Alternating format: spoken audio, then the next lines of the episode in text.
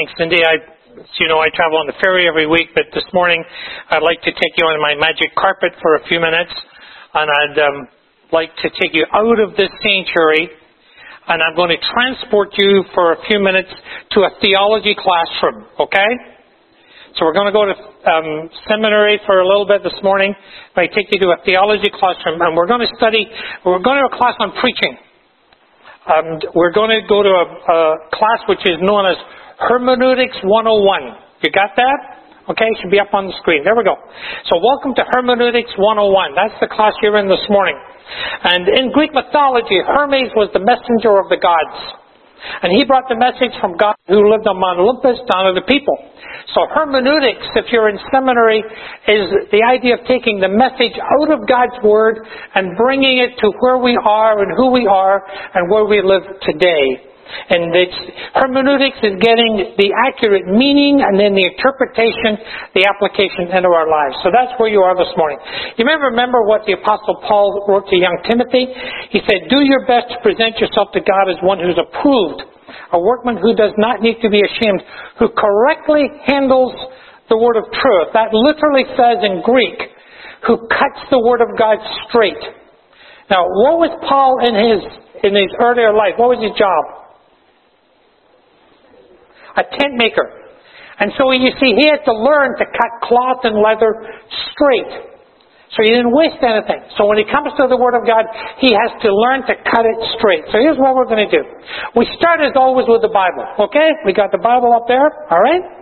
And when we read the Bible, we need to realize that it was addressed to its history and its time. The Bible is not a, um, a detached book of philosophy. The Bible was written into the people in the time to which he wrote. You need to always understand that. So when we uh, encounter a text or a story, it is always written in its culture, into its culture. But we also believe that the Bible speaks to us now. It is in our time and our culture. And so it's for our time, and one of our songs this morning talked about raising up a generation. We believe that the Bible, as God's Word, speaks to us now in our generation. So we're always asking, what does the Bible say to us today? Now, I gotta tell you, the great temptation and the more evangelical and the more conservative groups are, the more that we, we make this mistake. Is what we sometimes do is we take the Bible's words, whatever it is, out of its context and we simply bring it straight across to our generation. You got that? Like that. Okay? Isn't that neat? and we drop it into our culture, which is so vastly different. Most times when we do this, we do violence to what the Bible is actually saying.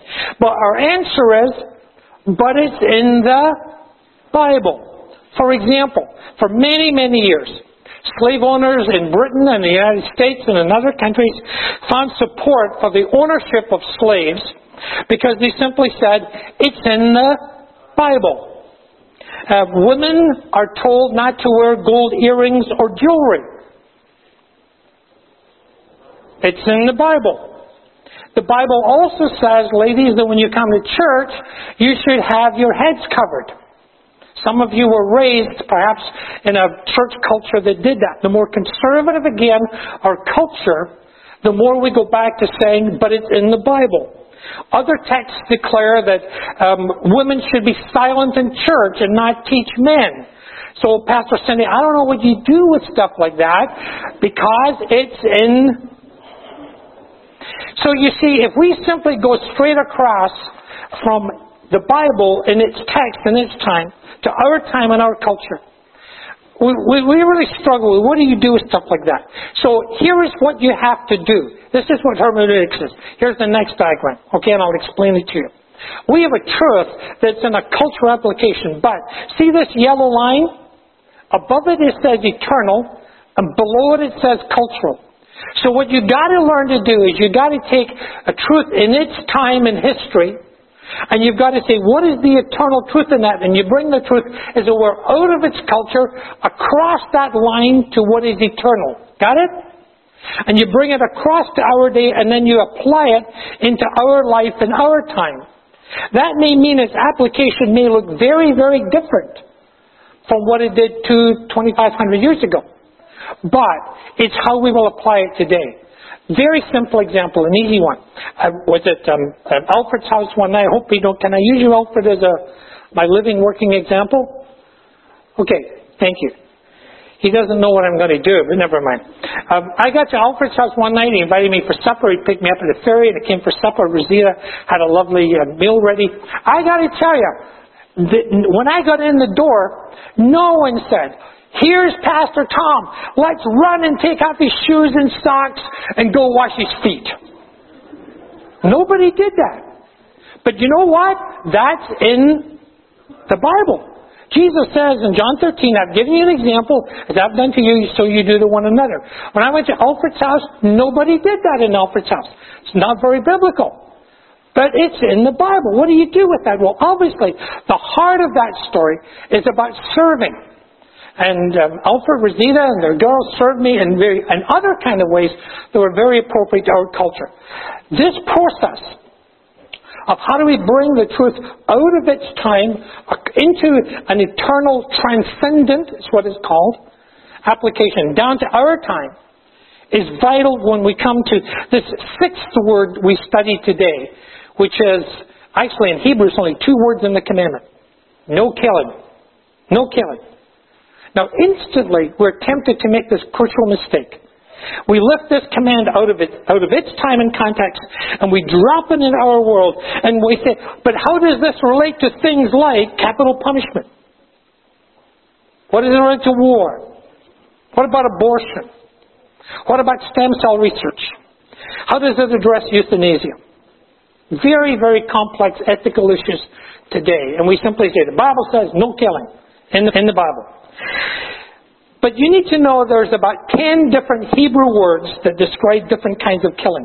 Smite, to attack, to slaughter, to kill in war. There are 18 different offenses for which you can get the death penalty. The Old Testament. 18 different offenses. There were cities of refuges that were called for incidents where you accidentally killed someone and the killer could go for protection and safety. So you see, it is too simple too simplistic rather. Simply to lift no killing out of the Bible and drop it into our society and say, what do we do? What do we do with that? You've got to look, start by looking at the heart of the commandment and ask why. And I believe that we can do this by turning the challenge of the commandment inside out, as it were. We turn it from the negative to the positive. We'll do this uh, next Sunday also. And at the heart of this biblical challenge of no killing is a very positive truth. At the heart of our being is a sacred reality. It, it is it means that we bear in our lives the stamp of the image of God. It was led beautifully for us this morning on our worship. And that the lovely song, He Knows My Name. It's exactly what it's about. So now I'm going to move you out of the seminary classroom, get on my magic carpet, um, and I want to take you to a garden. It's a very special garden. It's a sacred place. And when we examine this command, no killing, no killing. You've got to walk into this green, lush garden to understand the depth of the unique meaning of life that comes from the breath of God. It says in this garden, the Lord God formed the man from the dust of the ground and breathed into his nostrils the breath of life. And man became a living being. The questions really never leave us. Who am I? Where did I come from? Where am I going? The English poet Matthew Arnold writes it this way in a poem called The Buried Life. He says, but often in the world's most sacred street, but often in the din of desire. There rises an unspeakable desire after the knowledge of the buried life, a thirst to spend our fire and restless force in tracking our true original goal, a longing to inquire into this mystery of the heart which beats so wild so deep in us to know whence our lives come and where they go. What do we learn about life? Let me start by saying that we must value the sacredness of our own identity.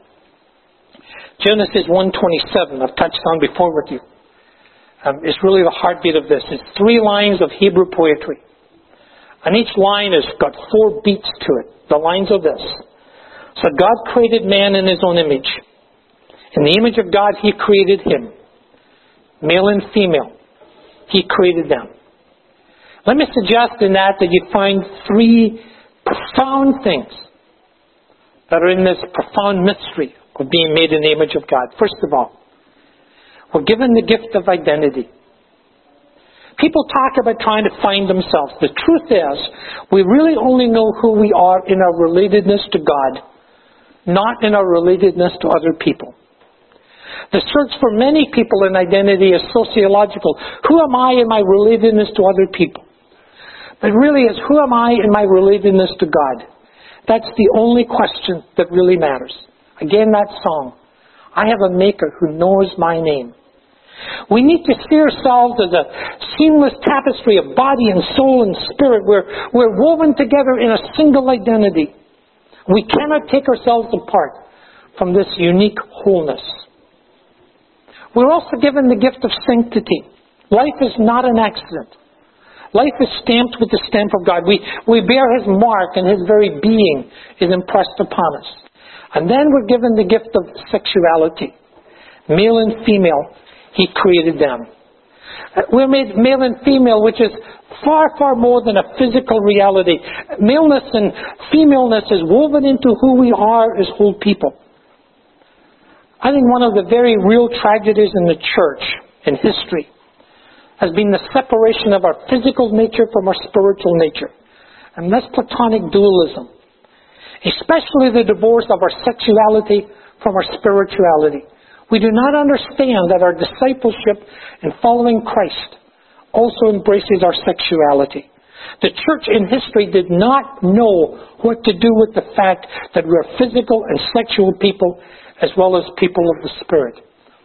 Augustine, sadly, said that, that when um, husband and woman in marriage made love, the Holy Spirit left the bedroom. We forget that the Bible devotes an entire book to sexuality and to lovemaking on a wedding night. It's called the Song of Songs. And next week we're going to unpack part of that when we look at the, uh, the study on um, do not commit adultery, what it means to have safe and great sex within the wholeness of our marriage. It's what I call love without lust and passion without pornography.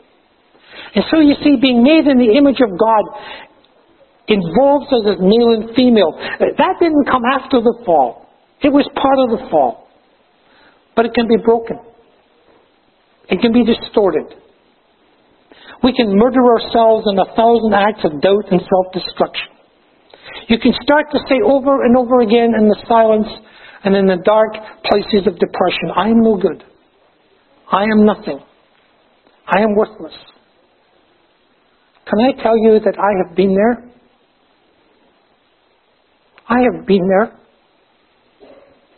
It is a dark and it is a lonely place. Until I heard someone knew my name again lifted me out of that pit. Have you ever silently killed yourself there? I have. And that silent step of emotional suicide can be, if we're not careful, a hint to, to an even greater and irreversible tragedy. The last rung of the ladder we stand on as human beings is hope. And when we lose hope, we stand in the quicksand of despair. It is only a short step from emotional suicide to acting it out. You will remember two or three weeks ago out of Port Coquitlam, a 15 year old committed suicide over the tragedy of being bullied in some of the schools that she was in. And it appeared on the internet. And went all through the country, in fact, all over our world. I think her name was Amanda. Is that right? Amanda. That's a tragedy. That's a tragedy. Four young people every week in our country commit suicide. I buried a young man who hung himself in his garage one day. And I said to the 600 young people who turned up at his funeral, don't do in the dark what you cannot undo when the light returns. I don't know what's going on in your life right now, particularly if you're in your 20s or somewhere around there. Maybe you're in a deep well of depression, which I have struggled in. Maybe at times you feel the light of God is eclipsed in your life and darkness comes over you. I plead with you. I plead with you. Do you know in the depths of your soul that someone knows your name? And you are valued more highly than you can ever imagine. Each of our lives is a unique treasure. And we need to value the imago Dei, the image of God. Look deeply into the mirror of God's love this morning. And know without a shred of doubt that you're valued and you're loved. No killing starts with ourselves. And then if we move on, we must value the sacred relationships within the community of faith. We, we trust by the grace of God that none of us will ever come to the place where rage and anger that lurks within us rises with some violent force that we would break this clear rule of God, no killing. But if that's all of the Word says to us this morning, we're not listening to its deeper word. There are more subtle forms of word, murder that do not need a knife or a gun. They don't leave any bloodstains. There is no corpse. But I'll tell you, there is still a victim. The original command, no killing, you remember, was given to a nation that waged war on God's orders. They drove other nations out. But within their own borders, among their own people, the covenant people of God, there was to be a superior conduct, a new relationship, a higher ethic, and that was no killing. There was to be the highest regard of life for those within the nation. Now we bring that across the years to our church. And we must say to us, honestly, there'll be no killing with words, no homicide with gossip, no murder with sac- sarcasm used as a weapon. No assassination with anger.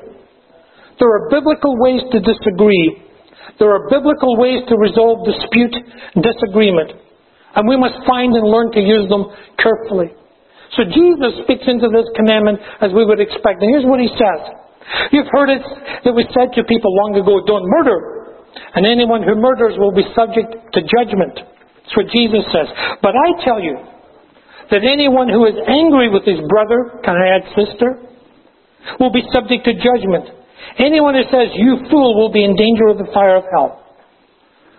I say this very sadly to us in the many, many years that Harriet and I have been in churches as pastors and wives. We've seen from people behavior to each other. We've seen hurtful things said at church meetings. You may have heard the saying, why is the church the only organization that kills us wounded? Well, frankly, I think other organizations do also. But that's not the point. The church is to be a safe place. This is to be a sanctuary which values and protects the sacred image of God in each one of us. We are brothers and sisters together in Christ. But even underneath that, there's a more fundamental truth.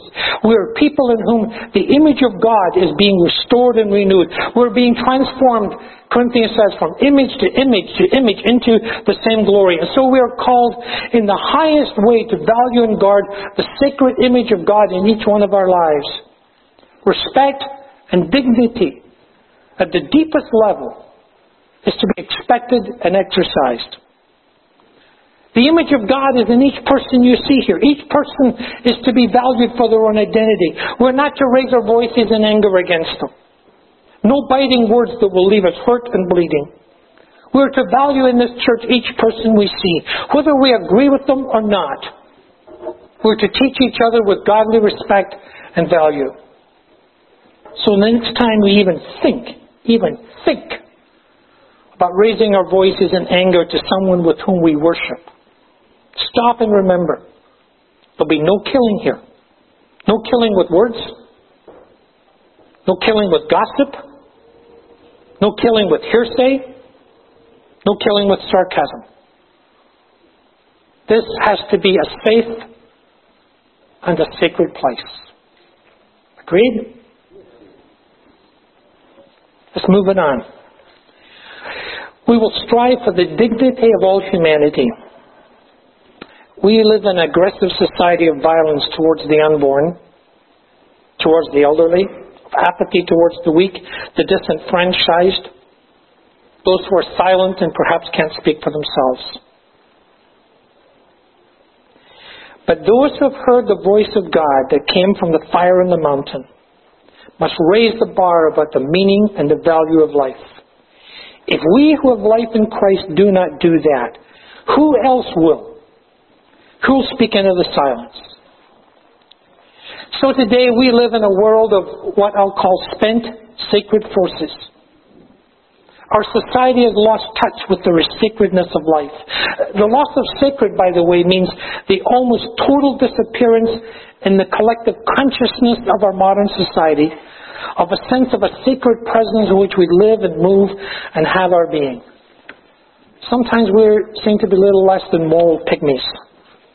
So let's look at things like abortion.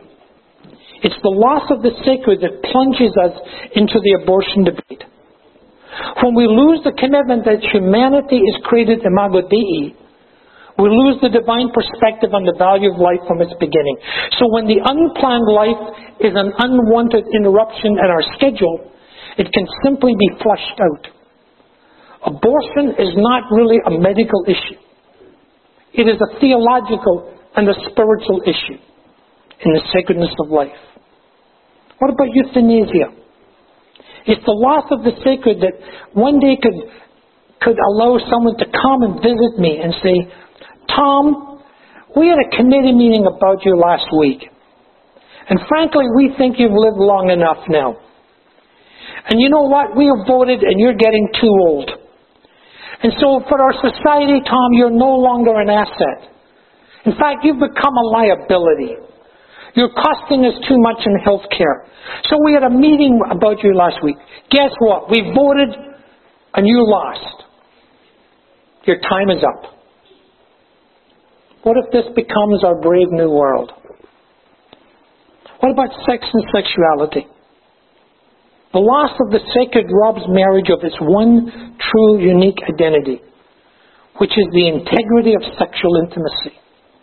When we lose sight of the fact that we're made in the image of God, sexuality loses its sacred connection to marriage.